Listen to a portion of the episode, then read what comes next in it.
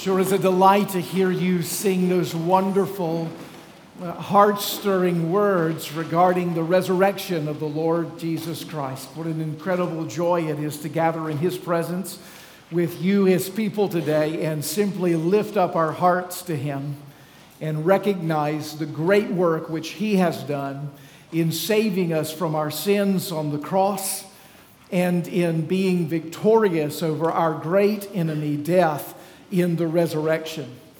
Now, this Sunday, Easter Sunday, is a Sunday that is a highlight in the church calendar because of the focus on the resurrection. But the reality is, every Sunday is Easter Sunday. Every Sunday, we remember the resurrection of the Lord Jesus Christ. We are, as has been said, an Easter people.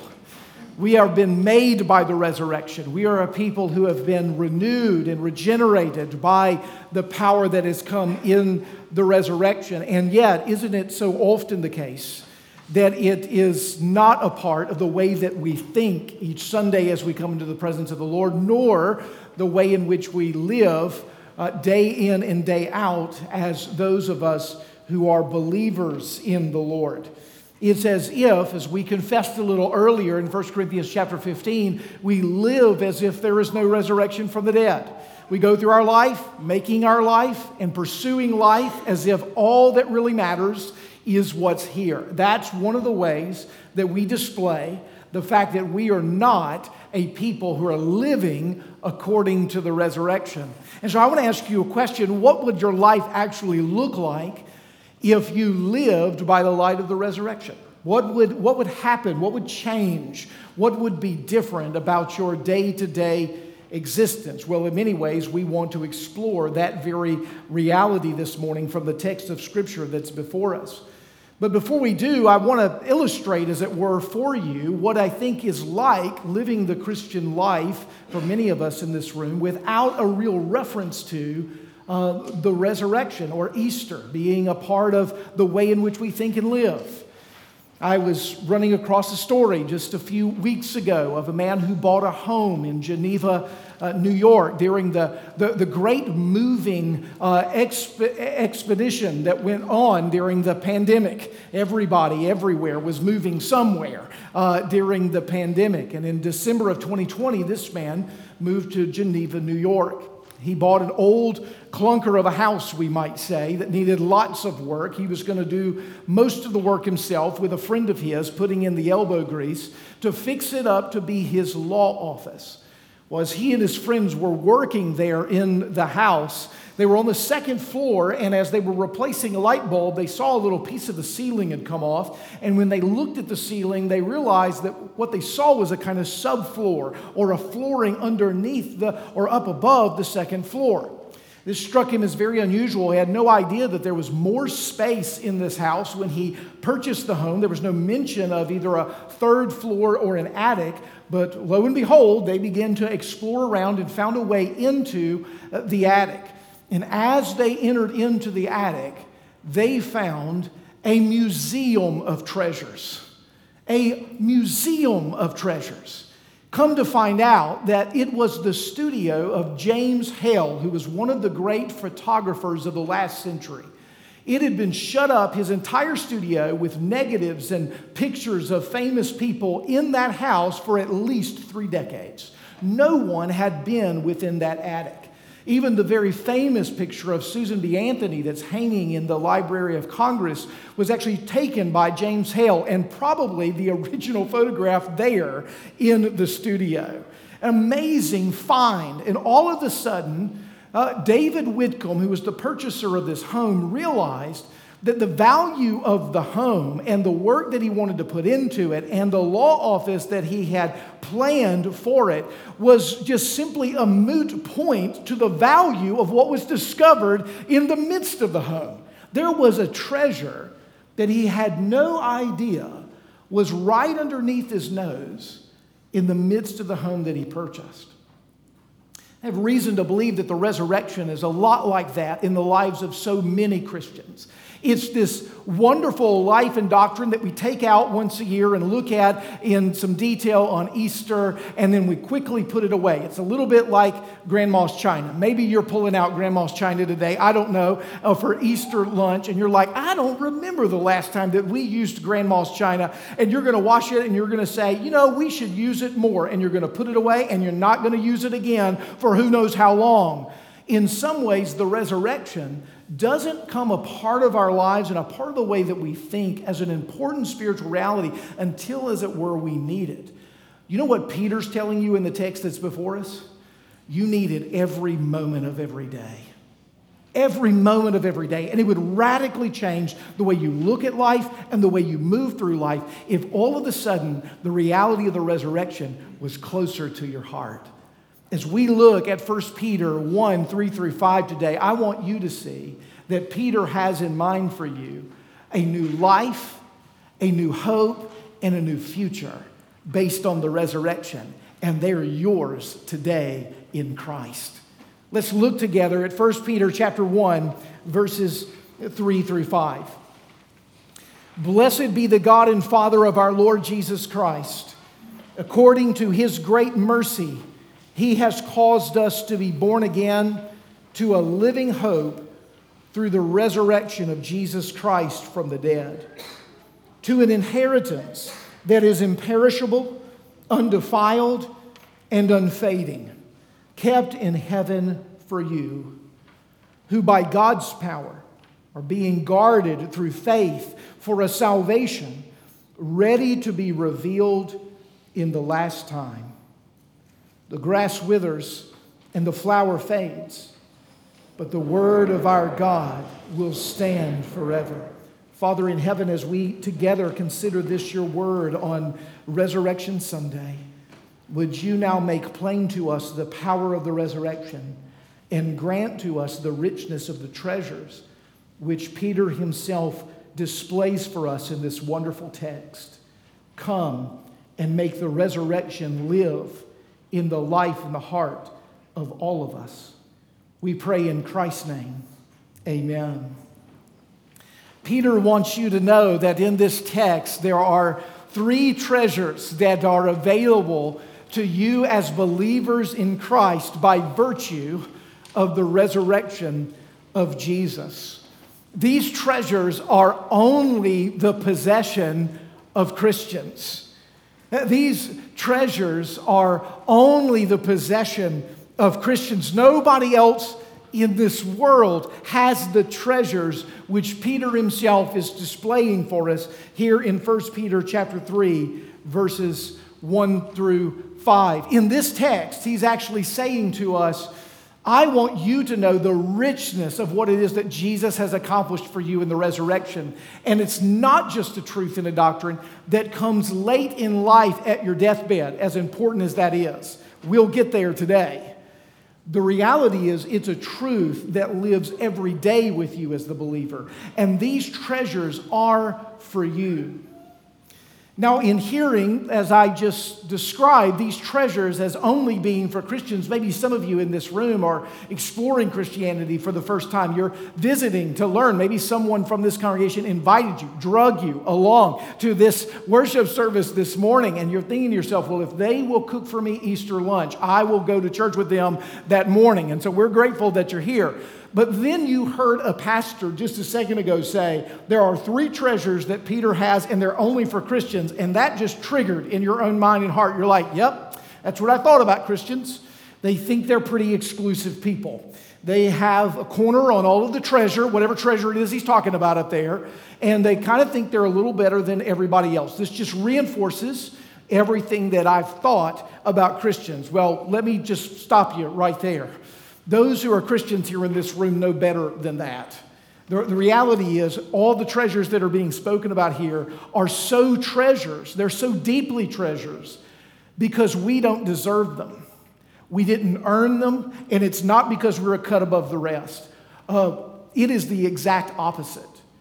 Christians are those who are aware of their utter need for the Lord Jesus Christ and their desperate need for Him to deposit these treasures into their life through the resurrection of Christ. In fact, I just go on record saying I have friends, very close friends, who are not Christians that are better than many Christians that I know.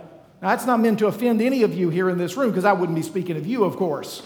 But there, there are those people in the world who don't know Christ who are better than Christians in the world. I'll, I'll go a step further. There are people who I know who don't know Christ who are better than me a lot of the times, which is just to prove the fact that I really need Christ and I really need these treasures. The recognition of that very reality is part of what Peter wants to dawn on all of us today that these treasures come by the gifting and the grace and the mercy of God. And so the question is, of course, what are these three gifts that I'm talking about here in this text? Well, they're very simple. The gifts are new life, new hope, and new future. The three gifts are new life, new hope, and new future. Notice what he says right there in verse 3 Blessed be the God and Father of our Lord Jesus Christ, that according to his great mercy, remember that's how these gifts come, he has caused us to be born again. Now, that could be translated born anew, but it simply means that we have gained in Christ a new life. The Christian life is a new life. That's what Peter wants you to see. But not only that, look at verse 4. He says, By virtue of the resurrection of Jesus Christ, you are born again to an inheritance that is imperishable. It's undefiled and unfading. It's kept in heaven for you, who by God's power is being guarded through faith for a salvation ready to be revealed when?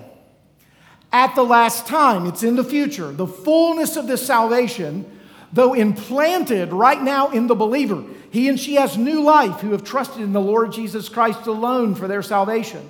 But the fullness of that salvation that has been given to them will not be revealed until the future. There is a new future that has been given to believers. And let me just connect these dots very simply for you. If you have a prospectively good future in mind and your life has drastically changed for the good in the moment, you know what's happening inside of you?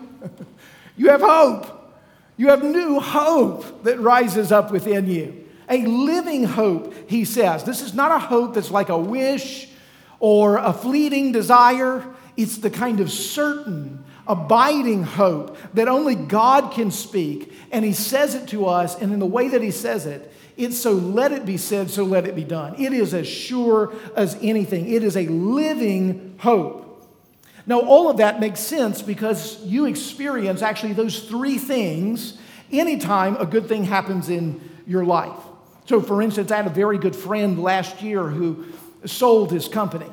He had developed a product and a patent associated with that company. And that product had done extremely well, so well that a Fortune 500 American company came knocking on the door and said, We want that product. We want the rights to that patent. We want everything. And he said, Hey, I'll sit at the table with you.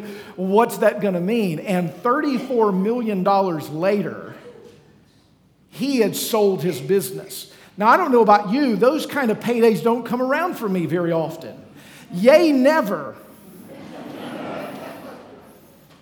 but I will say what happened to him in that moment was we could, we could say honestly, his life changed. And do you know what began to happen in the moment that his life changed with that kind of revenue immediately hitting his bank account? A, a new kind of future could be envisioned. A whole new kind of future could be envisioned. And you know what began to well up in his heart? A new hope. A, a new hope. Now, when we hear that sort of story or we experience those kinds of realities, even in our own lives, when we come to Christ and we say He has a new life and a new hope and a new future for you, it can easily sound like we need to ask Christ to come into our lives to make our lives better. That's what Christ does. He's coming into our lives to make our lives better. And when we hear it that way, it intrigues us, at least for a number of us in this room, one kind of hearer, when they hear that if Christ enters into your life, your life will be better, says, Tell me more. and they say, Tell me more because my life is wanting. It may be terrible in some ways. It may need some things. And you realize, like, my life is lacking. I'm looking for something. Christ might be the thing that I'm looking for. Tell me more. I want a better life. Some hearers are like that when they hear the message of Christianity and they're pursuing Christ for a better life. Others respond totally differently. And maybe this is you. When you hear the offer of a new life and a new future and a new hope, and you say, It's very kind of Christ. It's very nice, Pastor, to hear that from you. But the reality is, my life, frankly, is, is pretty good.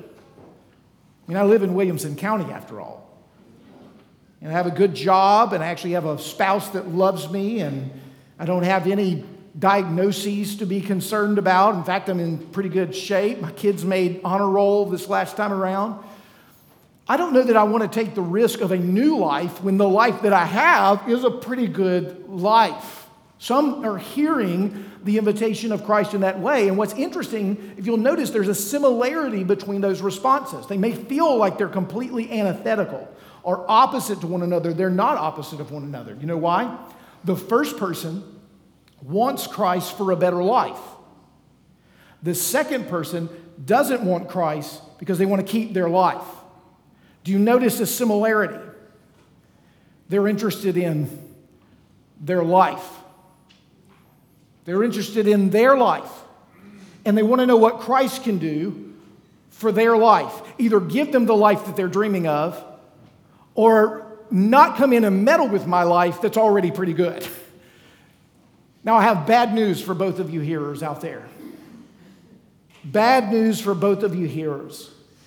For the one who is actually looking for Christ as a way to get a better life, I want to assure you that Christ will make your life better, but probably not in the way that you're thinking.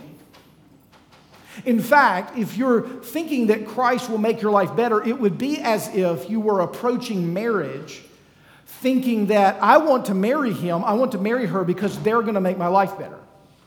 Some of us married that way. And it was a rude awakening when we got 48 hours into this marriage. And we realized they don't always make me happy. This is not always wonderful and joyful. That with this person comes a whole other range of experiences that I wouldn't refer to as benefits, that have not necessarily made my life better.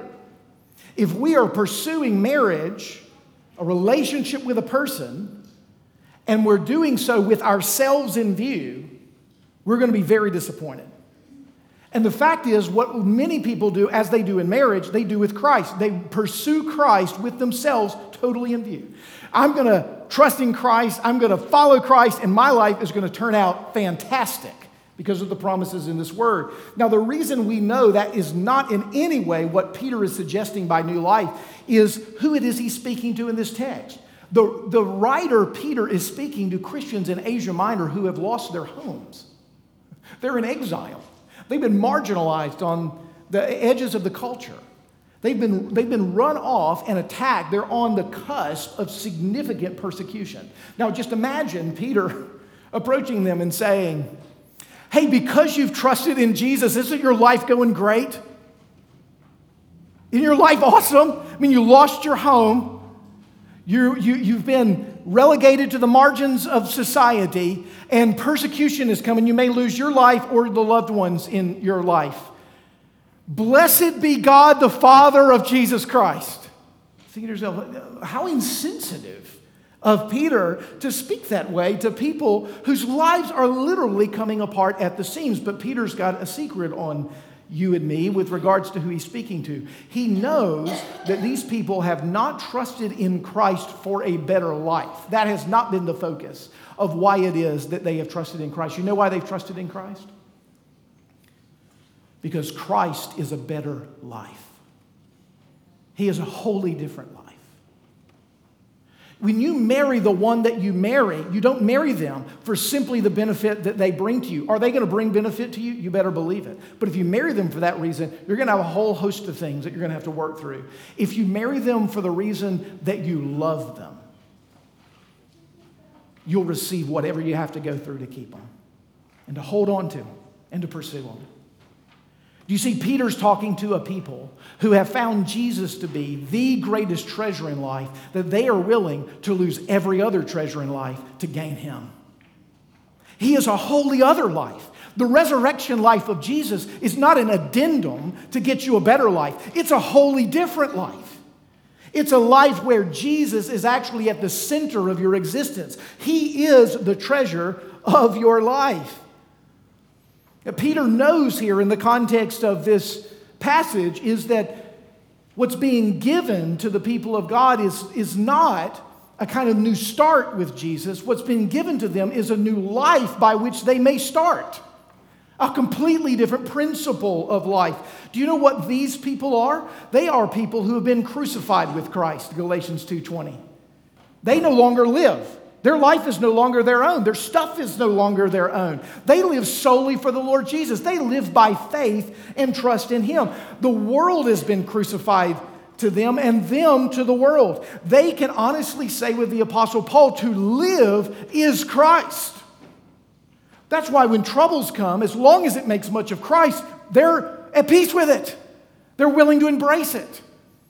Now, that doesn't mean that they don't suffer, doesn't mean that they don't at times complain, it doesn't mean that they don't struggle with sin. It doesn't mean that they're simply always riding an emotional high because they are people who have trusted in the Lord Jesus Christ. They bottom out, they lament, they've got to go back to the source from which their joy comes. But those who truly know the Lord Jesus Christ, what happens? That joy is recovered. That hope is found, and the afflictions of this life actually wean them away from the affections of this life, and it places them in love and in commitment to Jesus Christ, the only one who will never fail them. That's a wholly different life. And it's brought to them, as you can see, a wholly different future. I've got to see this very recently in our congregation through a number of stories, stories of people who have seen success over fighting long addictions and battles with sin, and relationships that have been unreconciled that have recently come to peace by the virtue of the power of the gospel. Wonderful stories such as that. But one story really touched me this week. It was a card that I received from a member of this congregation who can't worship with us this Sunday and hasn't been able to worship with us for a long time because of the disease that's ravaging their body.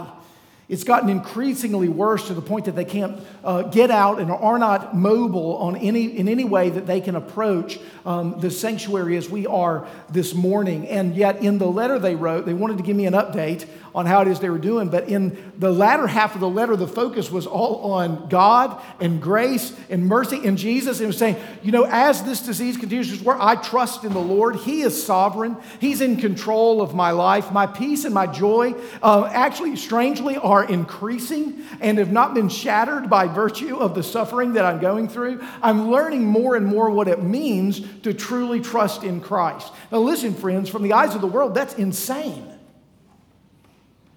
You know, there was a chart that was written on by a doctor who was treating a Christian patient. And one of the oddities of what was written on the chart was they were looking for unusual symptoms in this particular case. And there were no unusual symptoms at this point. They, they had you know, identified the disease and all the symptoms were being treated. The only unusual symptom was what they referred to as inordinate and unusual joy inordinate and unusual joy. We don't see this in patients. It's as if she has a new life, a different kind of life, a different kind of hope, a different kind of future. Where does that come from? From the resurrection of the Lord Jesus Christ. Do you know if you're a believer in Christ today, you actually have the very Spirit that raised Jesus from the dead, you have dwelling within you. Ponder that for a minute. That's Paul's words. Don't take my words for it. That's Paul's words in Romans chapter 8. He says, If you have trusted in Christ alone for your salvation, you've acknowledged that He died a substitutionary death for you on the cross. He took your place and he paid the penalty for your sins. Then he went to the grave and he faced your final enemy, death, which has had um, quite a victory string with us human beings. Have you noticed this? He faced our greatest enemy, death, and, and he was victorious over our greatest and last enemy, death. And the scripture tells us that if we trust in faith in the Lord Jesus Christ, who's in our shoes, he took our place. When he ascended to the heavenly places, he sent his spirit. And that spirit that he sent to us is the spirit that raised him from the dead. When I hear that dear saint here at Cornerstone writing that letter, and I hear of these victories happening over sin and new disciplines being incorporated into life and evangelism fruit where men and women are coming to know the Lord, you know what we're seeing? We're seeing the resurrection, the power of the resurrection. You want proof of the resurrection? Look around. Look around. He's at work in the midst of his people. There is death to life happening in all quadrants of Christ's kingdom. This resurrection is what's taking place even in the midst of your heart as you begin to walk by faith in deeper and more profound ways with the risen Christ. But listen, I haven't forgotten about that second group. I, I haven't talked about you much, but I want to come back to you because it's very important. You know who you are, your life is pretty good, thinking you don't need the help of Christ. You're not looking to Him. In fact, I've not done a great job, is the way that you would probably think it to try to persuade me to follow Christ because you were just telling me like to, to embrace Christ, this new life, this new future, this new hope might mean that I would lose a lot of stuff in this life. That was true for the, the recipients of the letter of First Peter. So, um, Pastor, you sort of shot yourself in the foot there. I'm not really that interested in this Christ if it means I'm going to lose my little slice of heaven here in Williamson County. Well, I just want to encourage you along these lines that the life that you have, as great as it is, and it is for many of you in this room, including the one who stands behind this pulpit, so many blessings in our lives, so many blessings to count and to give thanks to the Lord for. But this good life that we enjoy, it is fleeting. It is fleeting. It will not last forever.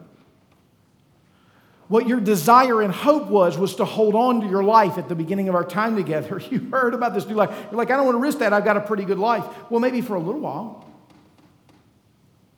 But death is going to come and visit you, or it's going to visit one of your loved ones. Trials and difficulties are going to happen in your marriage or with your children. Friends are going to hurt you. Difficulties are going to derail you. And many of them are going to come like a bolt from blue sky. You're going to be totally surprised by them. You didn't see them coming. The life that you have right now is not the life that will remain. Let that sink in. This body is going to wear out. No matter how good your marriage is, one of you is going to die. Your possessions are ultimately going to be left behind. All the money you've accumulated is going to be left to your children, and you know what they're going to do? They're going to fight over it. That's what they're going to do. And on your deathbed, you're not going to hear a doctor say, you know, if you just eat right and exercise, and you, you know, an apple a day will keep me away. If you do those things, you're going to get better. You know what you're going to hear the doctor say in that moment? With your family gathered around the hospital bed, he or she's going to say, There's nothing more we can do. We all get there, my friends. Not one of us in this room will escape that reality. The life that you're trying to hold on to is a life that you can't hold on to. There's no way for you to hold on to it. I want to tell you that truth. I want that truth to settle by God's grace on your mind and your heart today. It's one of those truths that you push into that forgotic attic of your mind, isn't it? You go through life and you say to yourself, I just don't want to think about that. I'm just going to go to the gym and try to eat right. That has never made someone live eternally. That's not a plan to hold on to your life. That's a good thing. Take care of your body. Your body will die. Peter is coming to you and he's coming to me and he says, I want you to take in the reality of a future that is beyond the grave.